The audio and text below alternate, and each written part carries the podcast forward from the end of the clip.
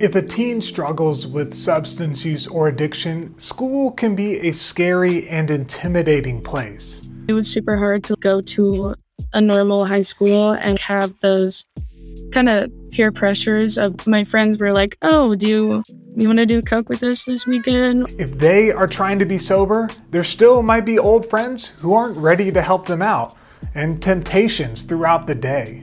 A lot of the time like people that were my age didn't really understand that I like had a problem and I wanted to be sober. So it was a lot of like peer pressure against no dude, like you should keep getting high, like it's not that bad. The teachers and administrators, they may not understand the complexity of trauma, triggers, coping, and mental health. I've kind of caught myself in this kind of vicious cycle, addiction, like, in that kind of bled in every area of my life, whether it had been at home or at school, just in different aspects of like at school, I'd constantly be taken away by security guards or staff or higher ups, really, just because I'd be getting suspended or getting searched or anything like that. I'd always be finding myself in this kind of sticky situation of just like I didn't really have the resources available like to be able to truly like work on myself like at a public school or find like the resources to lead myself to recovery. So, what should they do? Where do these kids go? A huge part of living in recovery is your environment, right? But what about if you have to go to an environment for eight hours a day that doesn't help? That could actually hurt. If you are a parent, what are your options? School is mandated by law, and homeschooling is not in the cards for a lot of working parents. I felt lost because I was, I had a crash course in what the hell happened to my kid. Like, I had no idea. And we were going through a very contentious divorce. I was single mom, raising three boys on my own. I had no idea what the hell was happening. And at first, I was angry because I was so lost and I was out of control. Online learning can leave teens feeling isolated, which can also make it hard to stay sober. And so my mom had pulled me out of school and I started going to online school. And so there it just got really lonely and I was like, I can't do this. Like every single day that I'm home alone, I like can't face the temptations of getting high if I like don't have anyone to talk to. Luckily, there are schools for teens trying to be sober, sober high schools. One such school is 5280 in Colorado. Today, you'll hear from administrators, teachers, parents, and even students about what a sober high school is and how it can help teens on the road to recovery. I'm Clint Malley, and this is Real Common Treatable, where we help behavioral health professionals stay at the forefront of adolescent mental health, addiction, and substance use treatment. All right, let's backtrack to how all of this started. First, you need to meet Melissa. I'm Melissa Mouton, and I'm the founder of 5280 High School in Denver. Like most people who work in the industry, sobriety was personal for her. It was 2013, and I had gotten sober myself and was in a great career and was just going to go down that path and live a sober life, and I was doing great. That's when she met a 16 year old who had recently gotten sober and when she asked him how he got sober, there was something about his answer that she just couldn't shake. I asked him, you know, how how did you get 6 months? What do you how do you, how did you do that? And he said, one of the main things I had to do was I had to drop out of school because there were too many drugs at school. It was too easy to get. All my peers were using drugs. I couldn't find a sober group of friends who understood what I was going through.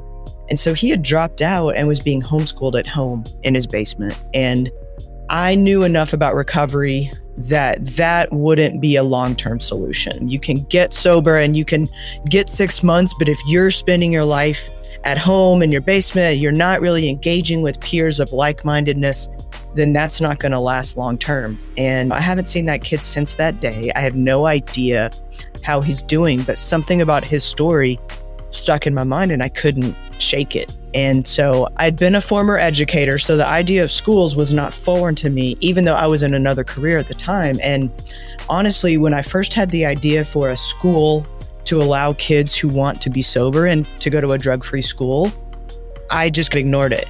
And it took about 12 months of that thought getting stronger and stronger in my mind that it got to a point where I couldn't ignore it. And I felt like it was my purpose. I felt like it was my destiny to start this school.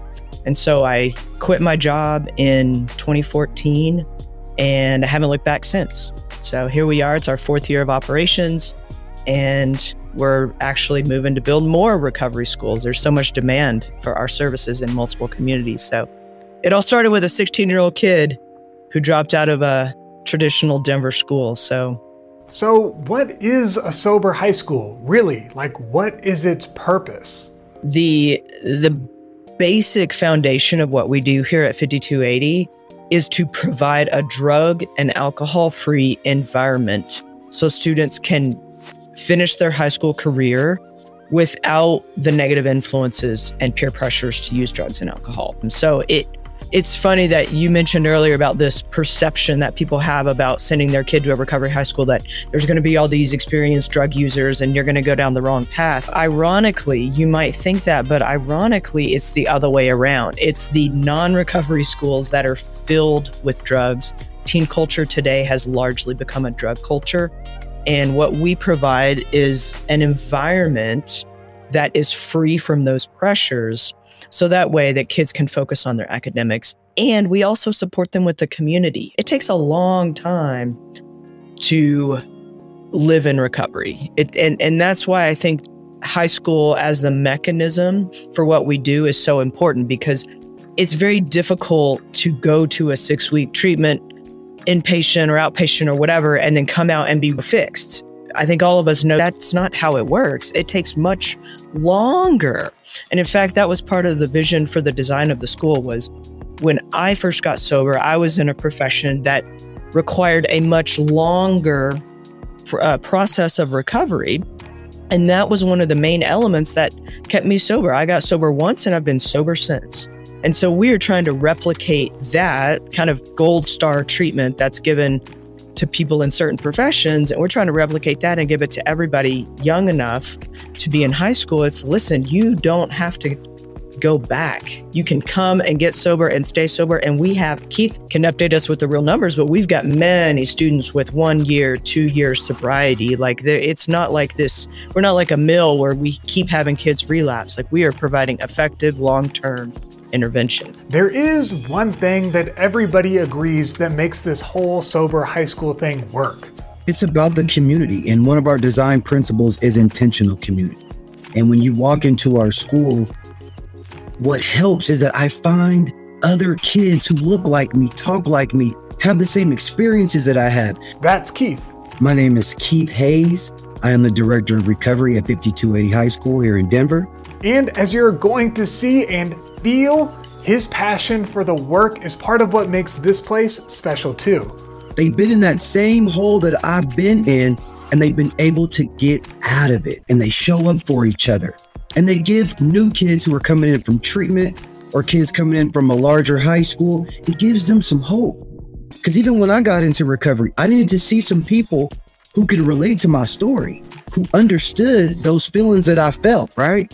terror, bewilderment, frustration, despair. I needed to meet like minded individuals who had that in common with me. And that's exactly how our school is. A new kid comes in from treatment, and the kids just flock to him because they understand how they feel. They're scared, they're worried, they're concerned. They want to get sober, but they're still not quite sure how to be sober. And our community brings them in, and we understand and we meet kids right where they're at. And that's really what the magic is. But it's not just Keith who believes in the magic. My name is Janet Corneal. I am a parent of a son at 5280. They use peers and peer pressure in a healthy way. So they all keep each other accountable in a sober environment. They learn how to have sober fun. And that's a blessing because I think some even normies, as they call them, or kids that don't have addiction, go to uh, college and they learn the opposite how to have trashy fun. You go out and get blasted. That's not a healthy environment either. So they get a step up early on on how to be sober and have fun and learn life, how to be not having to find unhealthy coping mechanisms to deal with daily life. And I think that's crucial. And the students, well, they buy into this community thing too. Here it is such a tight knit community. We'll call this student Jasper, and he really struggled in school until he found 5280 because I mean, this school, a lot of the kids here are willing to help other students out. Like it's all very caring and others based as well as 5280 has also helped me even with some of my troubles that I found myself in like within the court. With every like step of the way into me being able to excel like in my academic career because when I came to 5280, I'm pretty sure I had half a credit, if that, and you know, I'm supposed to be graduating on time. A big part of this community is the knowledge of why everyone is there. They are all there because they know that they have a common problem. And this vulnerability, this kind of becomes the teen's strength. So when you first come into our school, and our very first class of the day is called Summit. It's our boat program. It means being open and authentic together. And that's where we all come together and we talk about recovery. We talk about the principles of recovery and how we can apply those principles in the classroom. How do we apply those principles at home with our family? How do we apply those principles when I'm in traffic? How do I apply those principles when I'm at my job? And it's just simple principles like honesty and courage and integrity and willingness and humility and forgiveness and discipline and awareness, right? Being of service to others. We try to teach our kids to be altruistic. What is altruism, you ask? I'll tell you. It means doing something for somebody else and not expecting anything back in return. And that is what helps our kids get sober and stay sober. A key part of this is sober staff, or having people who get what it means to be in recovery. People who can relate to teens and can help them navigate the trauma and struggle that they're going through. So kids come here and they have sober staff. You have me as the director of recovery. You have our founder and principal, Melissa, in recovery. We have our post secondary counselor. She's in recovery. We have a humanities teacher that's in recovery. We have two peer recovery coaches who's also in recovery. One of them is also an alumni 5280. This relatability, it means the world to these teens. Here is another student. We'll call her Christina. I can talk to Keith or like my teachers and they'll like say things in the classroom that I understand from a recovery perspective. Like even yesterday, like one of my teachers talked about being restless, irritable, and discontent. And that was the thing that like clicked in my head of, oh, like I know that. I've heard that many times in recovery. And I think again, like teenagers or like normies, as we call it, like in like my age group don't necessarily understand that I have a chemical imbalance and that if I start doing drugs again, I'll like feel hopeless because that's where I got to before a hopeless state of mind. So the kids get recovery supports all throughout the day. A lot of the kids also uh, belong to the same support groups. So they sponsor one another and show up for each other in those areas as well. And then once kids get out of school, they go to their support group and they go do that for the rest of the evening. And then by the time they get done with that, it's time to go to bed and we do it all over again. What makes 5280 so unique and so special and really good at what they do, and I'm a firm proponent of it, call me a little biased, but they just know how to deal with kids that are going through recovery and challenges. They they have experience They've worked in the field. They know how to handle crises when they come. Some of them have experiences um, in the past that allow for them to really connect and engage with these kids at a level that I I never saw them before. They care. They're there and they're engaged. And that's huge. Also, many students are involved in intensive outpatient programming, which means that they may need to leave school or not be in a traditional class schedule.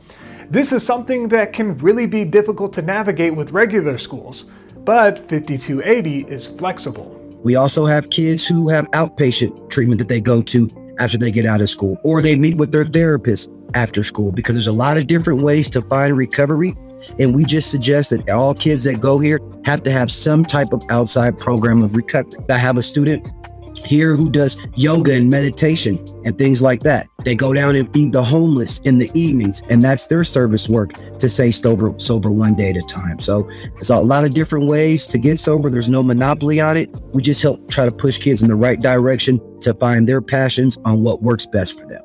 Now, to be clear, all the teachers on staff are not also therapists, which means that to support mental health and teens recovery, that they work closely with the behavioral health professionals like you in the community. The statistics for kids struggling with addiction is that co-occurring mental health is actually over 97%.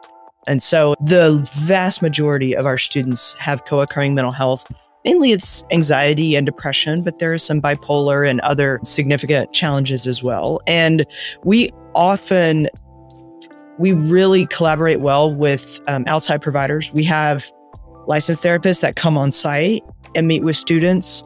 We have close connections with treatment providers, mental health providers in the community where they may go for an outpatient or an inpatient stay, and we make sure that the transition is seamless. I think when what we do here on the ground is we make it a safe place for them to feel like they belong and that everybody is accepting and loving. And I think that's, if you think about the difference of what we provide here at 5280 from the normal school, is like everybody does social emotional learning, everybody does mental health type of interventions. But what's often forgotten in those conversations and how they fund things and the initiatives that schools do is it's more important about how the kid feels when they walk through the threshold of the front door. If they walk in and they feel like they belong, they're loved, they're accepted, that they are free to be who they want to be, that goes a really long way into helping kids with mental health challenges succeed in the classroom. It doesn't do, solve all the problems. They still need a psychiatrist and a therapist and all those other things to make sure that their mental health is taken care of. But I think our foundation is that our kids feel like they belong, they feel like they're safe. And when they do have mental health challenges, there are people here that will help them, that will address them. They're not scared to ask for help because it's a very welcoming environment. So we we treat every kid individually and if a kid needs something, then we we help them. If they need a break, we give them a break. If they need um, to talk to somebody, we talk to them. Right? Like it's not rocket science to love a kid with mental health challenges. It's just knowing them well, understanding what they need, and providing what they need when they need it. Okay, I'm all about loving on kids, but I was curious about how they ensure that kids are actually staying sober. I was wondering, you know, do they drug test teens? It's funny you ask that because so many people think that is the way to find out if a kid is using drugs. To be honest with you, drug tests are, are fallible. Kids who want to use and get high, they know how to get around the drug tests. And so it, it's not really something that we have ever found useful. We do not drug test kids. Our approach is much more authentic, where we see a relapse happening about two to three weeks before it happens Keith picks up on behavior changes. We notice an academic decline and we see it coming before it gets here. And we can get on the phone and talk to the parents and talk to the kid's recovery group and talk to the kid, say, hey, you're not going down the right path. And so it's much more reliable for us to simply know the kids well and we can pick up if they're using or if they're about to start using way earlier than a drug test would. So let's put yourself in the situation of a typical teen. What does the average day look like for students at a sober high school? We start at 8:45 a.m. and they have classes up to 12 20 1240. Uh, 1240 is lunch and then they come back at 125 and have classes until 345 so our school day goes from 845 to 345 every day. So a typical day again it's it starts with our recovery meeting right? At the very beginning of the day our boat program and having an open forum discussion around whatever the topic is for the particular meeting. And it's getting the kids recovery centered before going into their first class and just checking in with everybody see how they're doing see how they're feeling and making sure everybody's in a pretty solid place before we get started with the day. Then from there, you would go to your first period. We do project based learning at 5280 High School. So it's a different way of learning that we feel like project based learning goes hand in hand with recovery. The same principles of project based learning also go very in, in alignment with recovery as well. So you may go to, say your first class of the day is multimedia, and you may work on Adobe Illustrator or Photoshop for your first period of the day, learning real life skills that you can take with you into the real world. The truth is, we want our kids to be able to walk out of here knowing what their passions are, knowing what they like, knowing what they enjoy to do, and trying to figure out what the rest of their lives may look like post secondary. And we want to teach them all the uh, cutting edge technology, and we want them to really be able to find themselves and find value in the work that they're doing. Don't no kid want to sit up and listen to a teacher talk for 90 minutes and give a lecture and take notes and take a test. Nobody want to do that. But doing project based learning allows us the opportunity to work well together in groups. It allows us the opportunity to be able to to get to know each other, to build relationships, to take real life skills that you'll get at a job you get here at our school. So it's definitely a non-traditional way of learning, but it really works great for our kids. Get them off their feet, get them using their hands, moving around more. That's what our classes look like. And we have just found out that project-based learning really goes hand in hand with recovery. Our kids really seem to enjoy it. And then you'll have you have your three core classes. So you may have multimedia, you may have physics, and then you may have a humanities class, which is social studies and English combined.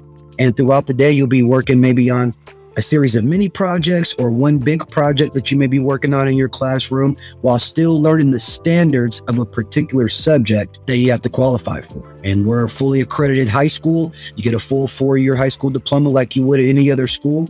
And uh, I know it's truly a blessing to watch these kids come in hopeless and then to watch them get involved in recovery, to watch them get involved in project based learning, and to watch them recreate.